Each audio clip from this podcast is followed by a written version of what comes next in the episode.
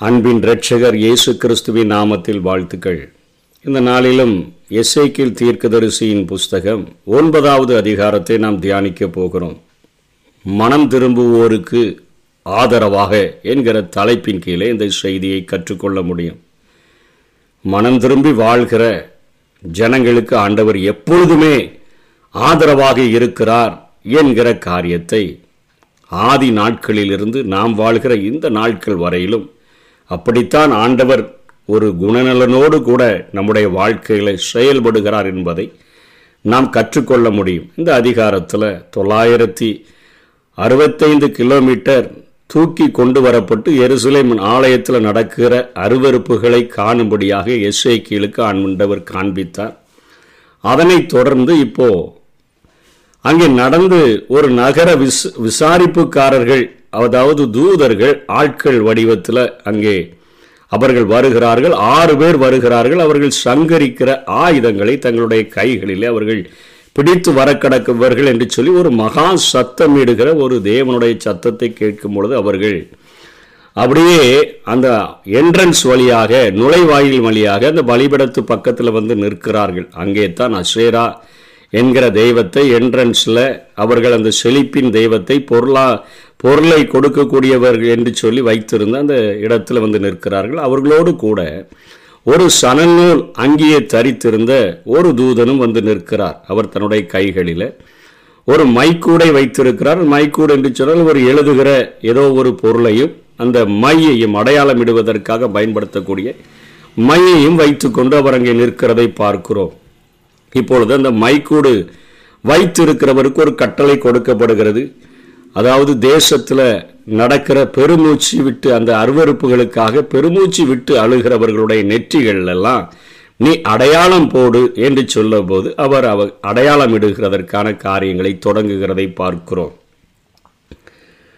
அவர்களுடைய நெற்றிகளில் அந்த அடையாளம் போடுறாங்களே அதை தவ் என்று சொல்லி எபிரேய மொழியினுடைய அகர வரிசையில் எழுதக்கூடிய அந்த மொழியினுடைய கடைசி எழுத்து என்று சொல்லுகிறார்கள். அது முழுமையை குறிக்கக்கூடியதாக இருக்கிறது என்று சொல்லியும் அது எக்ஸ் வடிவ ஒரு சிலுவையினுடைய அமைப்பை பெற்றிருந்தது என்று சொல்லி சிலுவையினுடைய அடையாளத்தை தான் முன்னறிவிக்கும் வண்ணமாக எஸ்ஏக்கியல் இங்கே கண்டிருக்கிறார் என்று சொல்லி கிறிஸ்துவ விரிவுரையாளர்கள் இதை சொல்லுகிறதை குறித்து நாம் பார்க்கிறோம்.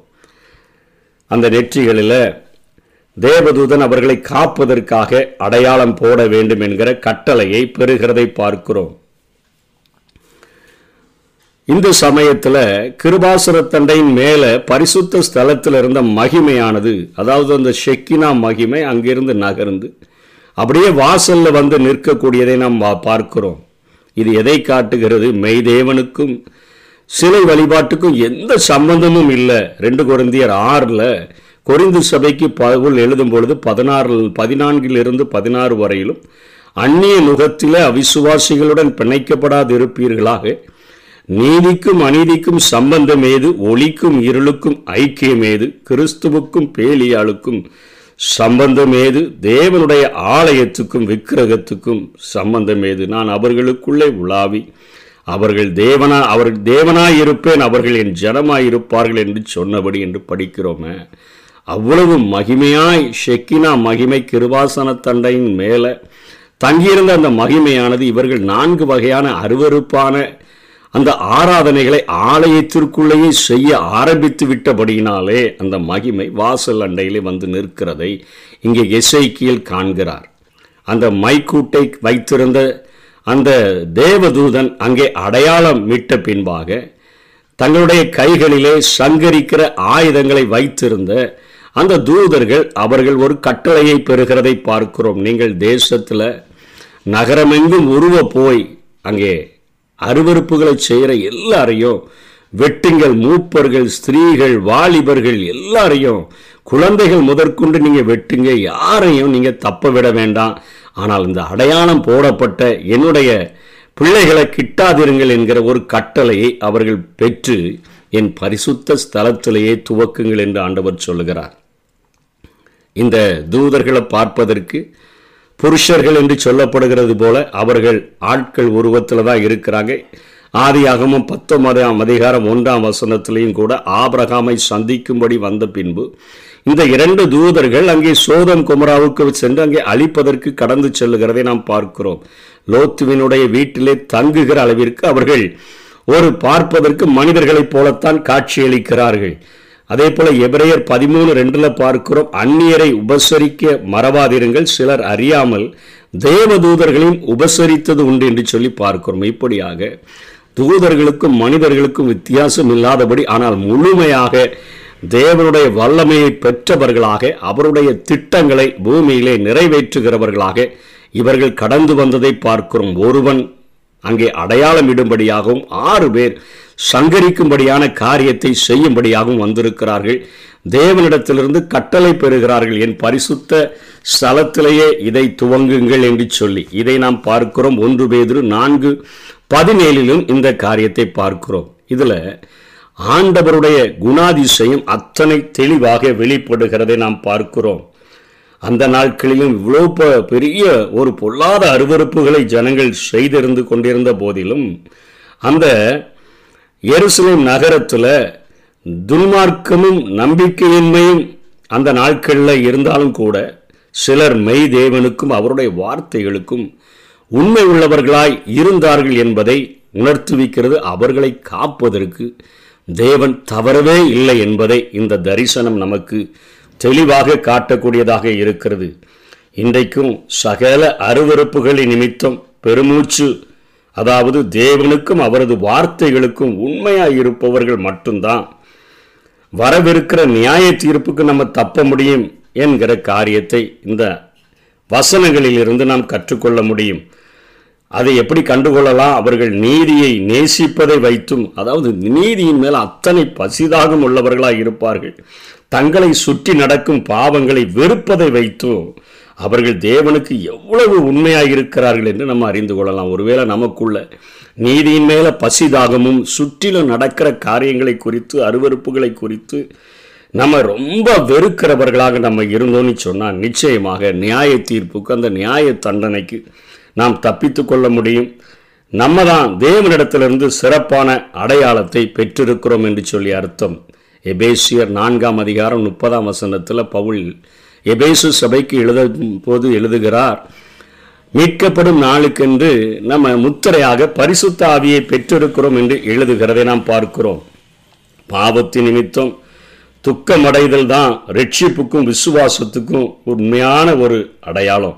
ஒரு மனுஷன் பாவத்துக்காக துக்கமடைகிறவனாக காணப்பட வேண்டும். இந்த உலகத்திலும் சபையிலும் பாவத்தையும் ஒழுக்க கேடுகளையும் காணும்போது தேவன் எப்படி துக்கப்படுவாரோ அப்படி துக்கப்படுகிறவர்களாக நம்ம இருந்தோம்னு சொன்னால் நம்ம நிச்சயமாக கிறிஸ்துவுக்குள்ளாக வாழ்கிறோம். அவரால் அடையாளமிடப்பட்டிருக்கிறோம் என்கிற ஒரு அர்த்தத்தை காண்பிக்கக்கூடியதாக இருக்கிறது. ஐந்தாம் வசனத்திலிருந்து ஏழாம் வசனம் வரையிலும் பார்க்கும் பொழுது தண்டனையை நிறைவேற்ற வந்தவர்களை அதாவது சிலை வணக்கம் செய்து வந்த முதியோர்கள் தொடங்கி யாவரையும் கொலை செய்யும்படியாக அங்கே அந்த ஆறு புருஷர்களும் ஆரம்பிக்கிறார்கள். அடையாளம் போடப்பட்டிருக்கிற ஒருவனையும் கிட்டாதிருங்கள் தே என்று சொல்லி தேவன் அவர்களுக்கு அங்கே கட்டளையிட்டார். அங்கே அதனால் அடையாளம் போடப்பட்டவர்கள் அவர்களுக்கு தெரிஞ்சிச்சோ இல்லையோ தெரியல. ஆனால் அவர்கள் தப்பித்து கொண்டார்கள். அதே போல தான் விசுவாசிகளாகிய நாம் தேவனுடைய நியாய தீர்ப்பிலிருந்து பாதுகாக்கப்பட்டவர்கள் என்பதை உறுதியாக நம்பும்படியாக அநேக வசனங்கள் நம்மை திடப்படுத்தக்கூடியதாக இருக்கின்றது. அதனைத் தொடர்ந்து எட்டிலிருந்து பதினோரு வரையிலும் மக்களுக்காக எஸ்ஐக்கியல் கர்த்தரிடம் பரிந்து பேசி பார்க்கிறார். அவர்களை தப்ப விடுவதுமில்லை. அவர்களுக்கு இரக்கம் செய்வதும் இல்லை என்று சொல்லி அங்கே கர்த்தர் கூறுகிறதை பார்க்கிறோம். கர்த்தர் தங்களை கைவிட்டார் என்றும் தங்களுடைய துயர துயரோடுள்ள அந்த நிலைமையை ஆண்டவர் காணவில்லை என்றும் கூறிய மக்கள் அவருக்கு ஏன் விசுவாசமாக இருக்க வேண்டும் என்று சொல்லி அவிசுவாசமான வார்த்தைகளை கூறினதை கீழே பார்க்கிறோம். உள்ளே இவ்வளவு அருவருப்பான காரியங்களை வைத்துக்கொண்டு ஆண்டவர் மேலே குறை சொல்லுகிற ஜனங்களாக அவர்கள் இருக்கிறார்கள். கர்த்தர் பார்க்க மாட்டார் என்று சொல்லி இன்னைக்கு வாழ்கிற ஜனங்களும் மனம் போல வாழ்கிறதையும் நம்ம இங்கே பார்க்க முடிகிறது. எப்படி நோவாவினுடைய காலத்தில் நோவா நீதிமானாய் இருந்தானோ அவனையும் அவனுடைய குடும்பத்தையும் ஆண்டவர் காப்பதற்கு தவறவில்லை. மற்றவர்கள் எல்லாரையும் அவர் அந்த மிகப்பெரிய ஜலப்பிரவாகத்தில் அழித்து போட்டதை பார்க்கிறோம். லோத்து தன்னுடைய மனதில் வாதிக்கிற ஒரு நீதிமானா இருந்தபடியினால லோத்துவையும் அவனை சார்ந்தவர்களையும் காப்பாற்றுகிறதற்கு ஆண்டவர் முயற்சி எடுத்து அங்கே அவனுடைய மனைவியை தவிர லோத்துவனுடைய பிள்ளையை ரெண்டு பேரையும் காப்பாற்றினதையும் நாம் பார்க்கிறோம். எகிப்து தேசத்தில் நம்ம பார்க்கும் பொழுது அங்கே ஆதியாகமம் யாத்ராகமம் பனிரெண்டாம் அதிகாரத்தில் ஒன்றிலிருந்து முப்பத்தி ஆறாம் வசனம் வரையிலும் அங்கேயும் ஒரு அடையாளம் இடப்படுகிற ஒரு செயல் காணப்படுகிறது. அந்த பஸ்கா பண்டிகையை அவர்கள் ஆசரிக்கும் பொழுது ஆடை அடித்து அதனுடைய இரத்தத்தை நிலைகளில் அவர்கள் தடவுனாங்கன்னா தடவப்பட்ட குடும்பங்களில் உள்ள தலைப்பிள்ளைகள் சாவதில்லை. ஆனால் தடவாத கீழ்ப்படியாத குடும்பத்தில் உள்ள தலையீற்று அதாவது தலைப்பிள்ளை முதற்கொண்டு முதல் இருக்கக்கூடிய எல்லா காரியங்களும் சாகும். அது அடையாளம் போடப்பட்ட ஒருத்தரையும் அந்த சங்கார தூதன் கிட்டலை. ஆனால் எகிப்தில் உள்ள ஜனங்களினுடைய தலைப்பிள்ளைகள் எல்லாம் மறித்து போனது என்பதை நாம் பார்க்கிறோம் ஆதி நாட்களில் இருந்து இந்த நாட்கள் வரையிலும் அவன் ஆபத்து காலத்தில் என்னை நோக்கி கூப்பிடுவான் நான் அவனை விடுவிப்பேன் என்று சொல்லுகிறார. ஆபத்தில் நான் அவனோடு இருந்து அவனை தப்புவித்து அவனை கனப்படுத்துவேன் என்று சொல்லுகிற ஆண்டவர் இந்த நாள் வரையிலும் நியாய தீர்ப்பை அவருக்கு விரோதமாக கீழ்ப்படியாத பிள்ளைகளின் மத்தியிலையும் கீழ்ப்படிந்த பிள்ளைகளுக்கு மிகப்பெரிய பாதுகாப்பையும் கொடுத்து அந்த நியாயாசனத்துக்கு முன்பாக நிற்கக்கூடிய அந்த தண்டனையிலிருந்து நம்மை காப்பாற்றுகிறதற்கு உண்மையுள்ள ஒரு ஆண்டவராக இருக்கிறார் தேவன் கருணையும் நீதியும் உள்ளவர் அவர் அநீதியாக எதையும் செய்வதில்லை. எருசலேமில் விக்கிரக ஆராதனைகள் மலிந்த காலத்திலும் அதை பார்த்து பெருமையோச்சி விட்டு அழுத கொஞ்ச மக்களை அவர் பாதுகாக்க தவறவே இல்லை. அதே போல இந்த நாட்களிலும் இன்னைக்கு அணி அநேக காரியங்கள் தற்காலத்தில் அநியாய உலகில் நம்ம இன்னைக்கு வெறுப்புற்று தேவனை நோக்கி பெருமூச்சு விட்டு அழுகிறவர்களாக இருந்தோன்னு சொன்னால் அவருடைய கண்கள் நம்மை காண்கிறது அவருடைய கண்கள் நம்மை பாதுகாக்கிறது. அவர் நிச்சயமாக நம்மை பாதுகாத்து ஒரு நித்திய வாழ்வுக்கு அழைத்துச் செல்வார். அப்படிப்பட்ட கிருபைகளை தேவ நமக்கு தந்தருவாராக ஆமை